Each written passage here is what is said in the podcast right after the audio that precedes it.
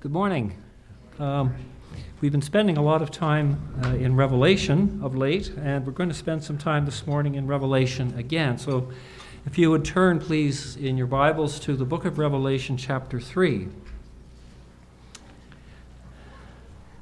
The book of Revelation, chapter 3. I always uh, remember someone saying that the, the prophetic sayings and the prophetic writings of the Bible are not addressed to our curiosity, but to our will and to our conscience. And whenever we read passages um, like some of the passages that, uh, that Phil was dealing with in Revelation, they're not addressed to our conscience, uh, pardon me, to our curiosity about what the future will be like, but to our minds, to our conscience, that our lives would be governed by what we are reading uh, in any particular passage in Scripture, but particularly the prophetic, prophetic word. We're going to read uh, verses 14 to 22 in Revelation chapter 3. Uh, it's the last of a series of seven messages to the seven churches from the Lord Jesus Christ. And um, we'll just, I think we can understand that this particular passage, perhaps others of the, of the letters to the seven churches in four different ways. And we'll deal with that after, after we read. So, Revelation chapter 3, verse 14. And to the angel of the church of the, of the Laodiceans, write these things, says the Amen, the faithful and true witness, the beginning of the creation of God. And I should perhaps just stop right there uh, what does that expression, the beginning of the creation of God? It does not mean that the Lord Jesus Christ is a created being. It believes that, it teaches us that creation begins with Him. Our Jehovah's Witness uh, neighbors would tell us that um, the Lord Jesus Christ is uh, less than God the Father, that He is uh, a created being. That is not the case. And the whole weight of Scripture testifies that the Lord Jesus Christ, the Son of God, is God.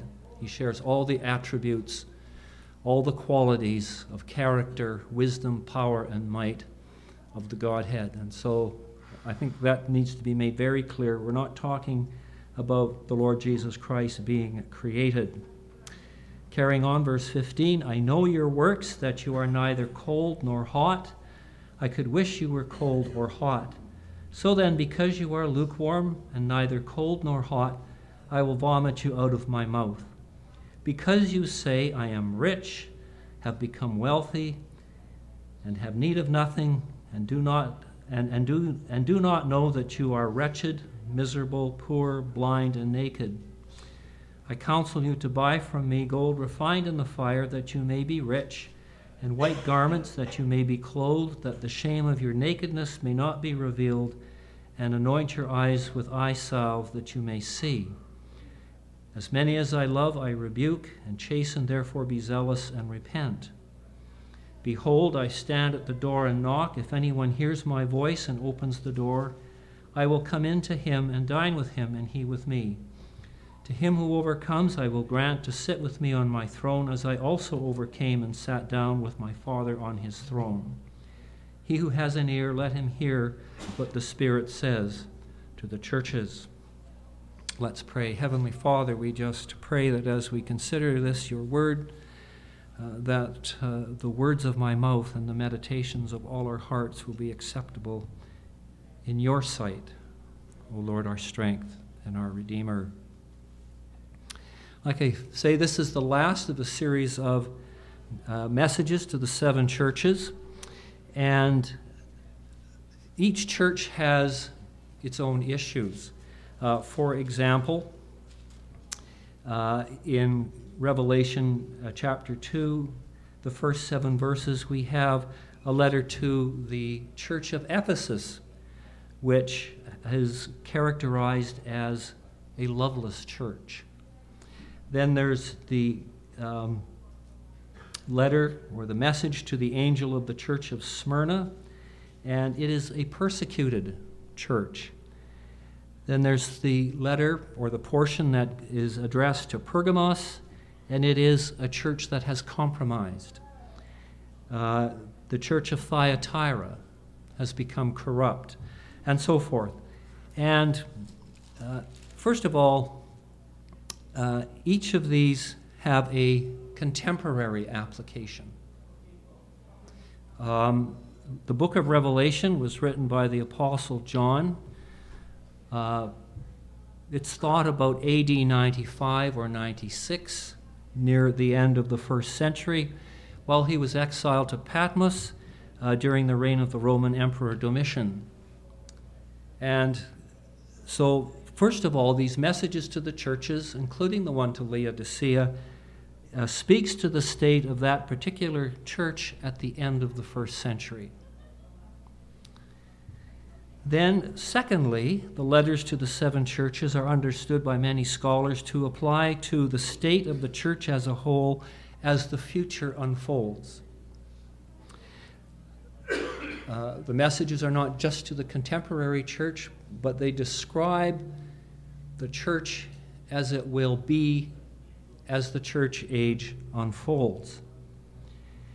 According, accordingly, the letter or the message to the Laodicean church speaks prophetically of the church as it is at the end of the age and what is needed to remedy its situation. And I should perhaps put in a, uh, a comment here that I, I do not think that St. James Gospel Chapel is a Laodicean church. Please don't, please don't infer that from what, I, what I'm saying. Um, and I think that these characteristics of the different churches not only describe the church, the visible church as it will be as the age rolls along, but it can apply to individual churches at any particular time in history. But I also think that these letters to the seven churches, in a sense, can be extrapolated not to, uh, to apply not just to churches, to congregations, but to individual persons, to our particular state, regardless of the era in which we live. And so, and it may apply perhaps to our own individual Christian lives at different times. There, there may be times when we have compromised when we shouldn't have compromised. Uh, there may be times when we're persecuted for our faith. There may be times when our lives are characterized by lovelessness, and so on. And so we can apply it to, to ourselves as individuals. And in, in that sense that I'd like to look at what the message to the Laodicean church has to say to me as an individual living about 1900 years after the book was written. And the letter to the Laodicean church is a challenging message. It reproves them for living under an illusion about themselves. They thought they were doing well.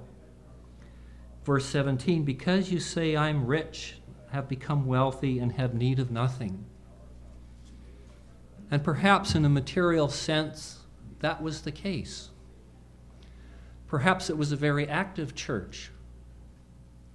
Yet somehow something was missing. Uh, the Lord says, Do you not know that you are wretched and miserable and poor and, poor and naked? They thought they were doing well, but they were not.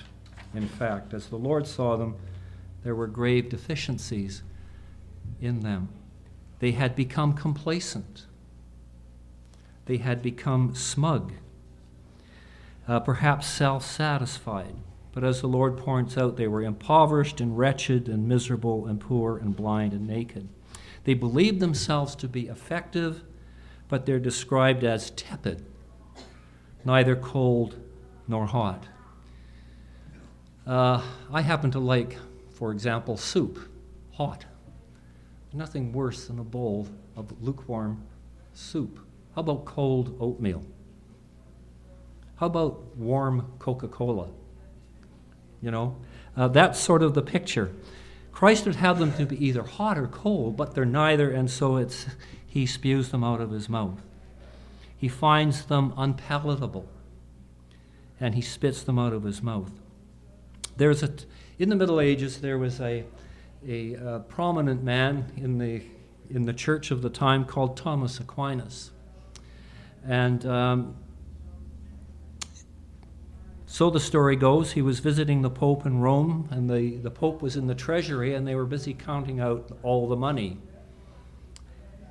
And so the Pope, thinking that uh, he's being clever, said to Aquinas, You know, uh, we can no longer say, like Peter and John, Silver and gold have I none. To which Aquinas responded, But neither can you say, Take up your bed and walk. A wealthy institution, but spiritually powerless. Wealthy, but powerless in any real sense. And I think it was David Thoreau who once wrote, There's no one so thoroughly deceived as one who is deceived about himself. And so we need to guard uh, about, you know, thinking of ourselves to be something when we're not. As the Laodicean church was at the end of the first century, so, if we understand the, the scripture in a prophetic sense, so will be the church at the end of the age. I can take this message to the Laodiceans and apply it to myself as a believer. So, and so as I look at myself, do I see those qualities in myself that Christ found so offensive in the Laodicean church? Do I think of myself in terms that the facts of my life don't justify? Am I complacent and self satisfied? And so, throughout the scriptures, we'll find uh, passages which tell us to indulge in a bit of self analysis, to take a look at ourselves. Uh, in Galatians chapter 6, verses 3 and 4, the Apostle Paul writes, For if anyone thinks himself to be something when he is nothing, he deceives himself, but let each one examine his own work. In Romans 12:13, Paul also writes, "For I say through the grace given to me to everyone who is among you, not to think of himself more highly than he ought to think, but to think soberly as God has dealt to each one a measure of faith. Now, of course, there's a, there's a danger in self examination. You can do it to the point of, of, of obsession, but I think it behooves me. I'll use myself as the example to take an honest look at myself and to see where I am spiritually, what I'm doing. Uh, is what I'm doing prompted by the flesh or is it by the leading of God? And so I'm to have a realistic sense before God of who I am, what I am, and appreciate the fact that any real accomplishments I may have is due to God working through me, not something I'm doing under my own steam. Now, like I say, self examination can be, can be sobering. It's something that should be done, but it can also develop into an obsession. And insofar as, you know, it, it is possible, and it's sometimes self uh, examination can morph into self pity, you know. But in Philippians chapter 4, verse 8, uh, the Apostle Paul, when he tells uh, what he wants his, his readers to think about, uh, he says, Finally, brethren, whatever things are true, whatever things are noble, whatever things are just, whatever things are pure, whatever things are lovely, whatever things are of good report, if there's any virtue, if there's anything praiseworthy, meditate on these things. So, we're not to spend an undue amount of time in pointless self examination. Because, like I say, it can become obsessive. But, having said that, there's something that needs to be done periodically. And as the Lord's, uh, pardon me, as the Apostle Paul speaking of the Lord's Supper, he speaks to the Corinthian church of, of, of people coming to observe the Lord's Supper um, in an unworthy state. But he says, first let a man examine himself and then eat. and so there's, there's a necessary balance there. But we are to see ourselves, to uh, see ourselves as we are, not as we wish we were, not perhaps as other people think we are, but as we are.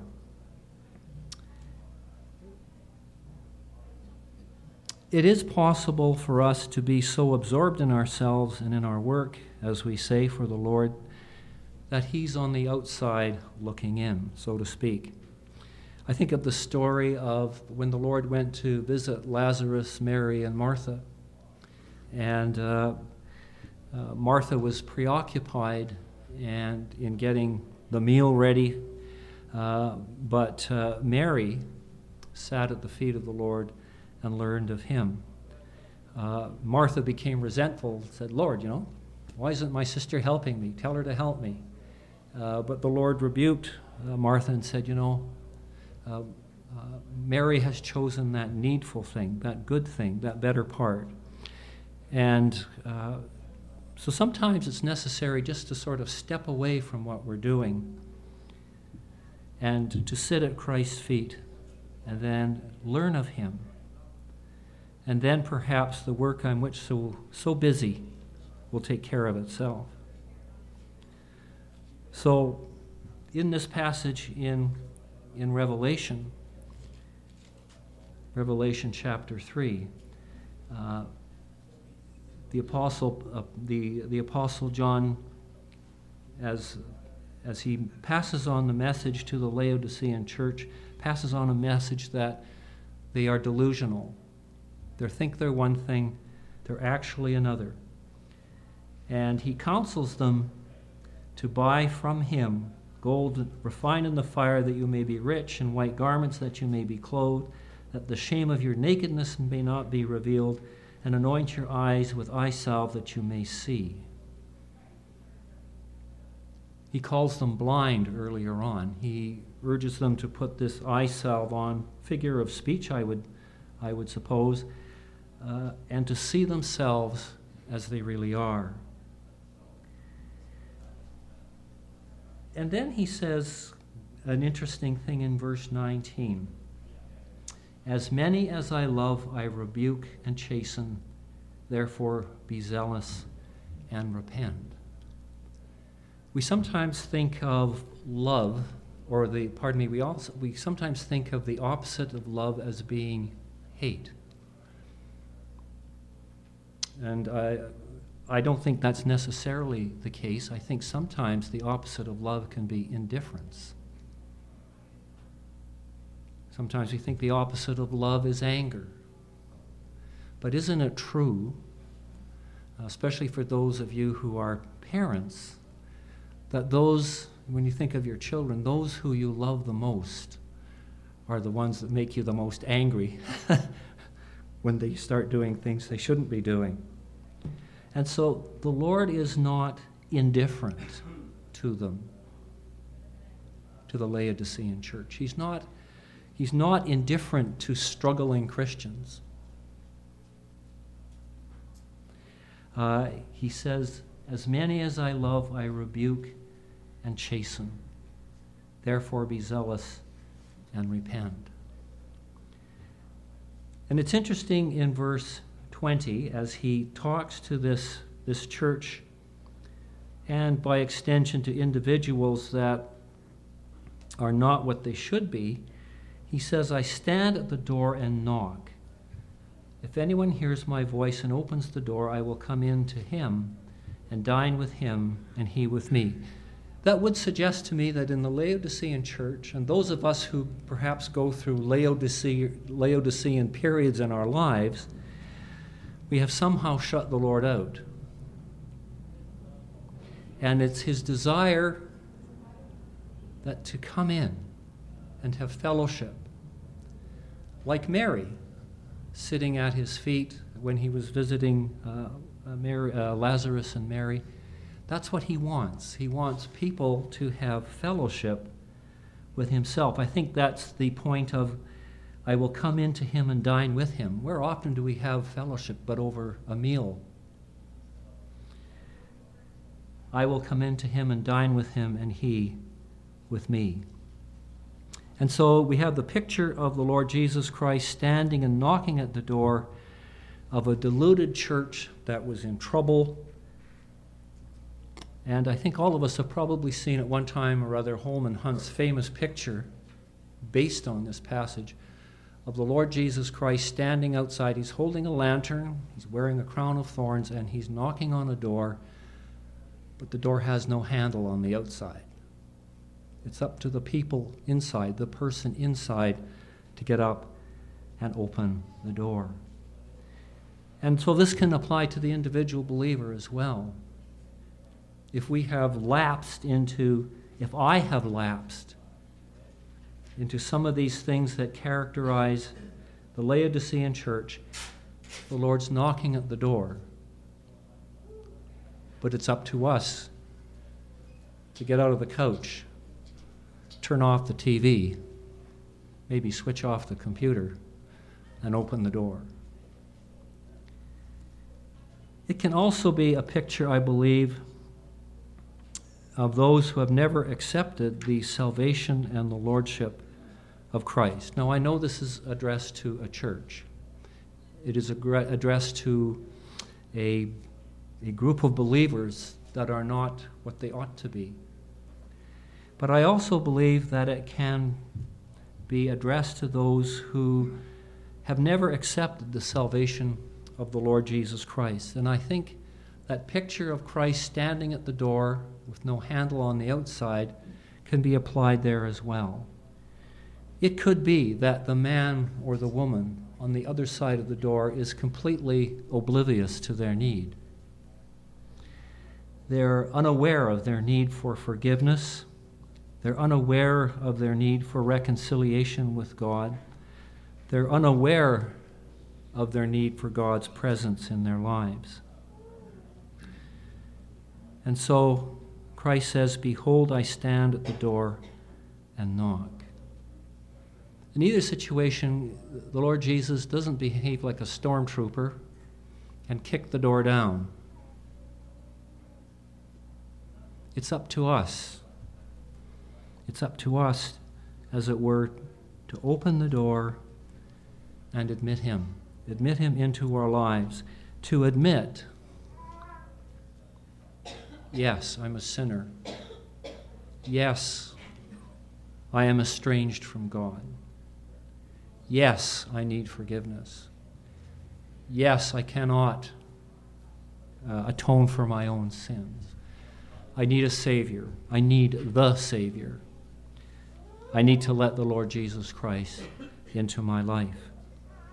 And that can apply for a lapsed Christian, that can apply to a cold Christian, that can apply to a Christian who thinks they're doing well but in fact aren't. It also applies, I believe, to those who have not yet accepted Christ Jesus into their lives, into their lives uh, as Savior and as Lord. Yes, I believe the Lord Jesus Christ died for my sins. Yes, I believe that I have forgiveness of sins, and by faith in the Lord Jesus Christ, I'm no longer an orphan, but a child of the living God. The Lord Jesus says, I stand at the door and knock. And unfortunately, in this world in which we live, which is so noisy and so intrusive, we may miss that knock on the door, that voice. Uh, I sometimes I, I, go to the Y and, and, and work out, and it's interesting. You see these folks of all ages working out on the different machines, treadmills, and whatever, and they almost all of them have their earbuds in and they're listening to something. And it seems that a lot of people today are uncomfortable uh, with silence. There has to be something occupying their mind, their attention, every minute, uh, every hour of the waking day. And I sometimes wonder if, if it's people are uncomfortable with silence. because just maybe in that silence, God will speak to them. It's interesting, um, the prophet Elijah, after he had that contest with the, uh, with the prophets of Baal on Mount Carmel, he, uh, the Lord gave him a wonderful victory there. Uh, but afterwards, uh, Queen Jezebel uh, sent him a letter saying, uh, you know, may I do to you what you have done to the prophets of Baal and more so. And of course, Elijah ran for yeah, Elijah ran for his life. And he went to the mountain, stood in a cave uh, where he had an encounter with God. There was a wind, there was an earthquake, but God was neither in the wind nor the earthquake. But then there was that still small voice. And I think all, all too often the noise of the world drowns out that still small voice.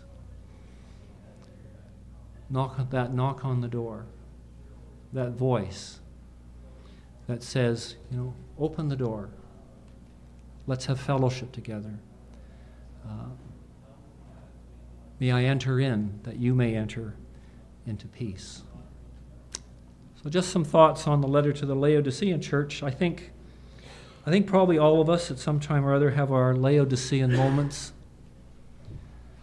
Uh, but may, the, may we be attentive to the voice of the Lord, uh, asking that we direct our attention to Him, not to what we're doing, not to what the world says, but to Him and to learn of Him. Let's close in prayer. Heavenly Father, we thank you for your word. Uh, we thank you for its comfort. We thank you for its instruction. We thank you for its words of assurance. But we also, our God, thank you for its warnings. Our God, sometimes, if we're honest with ourselves, the Word of God speaks to us where we are and we don't feel very comfortable hearing it. Help us then, our Father, to to understand that the Scripture speaks to us, that the Holy Spirit speaks to us using it, uh, and that your, your object, our God, is because you love us, is that we pay attention to what you are saying, that we turn our hearts to you. We pray for those of us here today, our God, who perhaps are having Laodicean moments, moments of spiritual dryness moments when things just don't seem to be quite right. And we just pray, our God, that we would turn to you, turn to the Lord Jesus. We pray for those who are here who have never, ever, at any time opened the door to the Lord Jesus Christ, that they might know their need need of forgiveness, their need of healing, and open the door of their lives and let the Lord Jesus Christ come in. And uh, we remember his promise. He said, Peace I give, not as the world do I give, but my peace I give you. And we just pray, our God, that in all of our hearts and minds, uh, we would have all peace and joy in believing. Bless our, uh, bless our time. Uh, we pray for your blessing, our God, uh, on this time together. We pray, our God, that we would be blessed as we leave, not that we might keep hoard your blessings, as it were, but rather be a blessing to others. Help us, our God, to speak to others about the peace that is found in your Son. So we give thanks again for this time together in your word. In Christ's name, amen.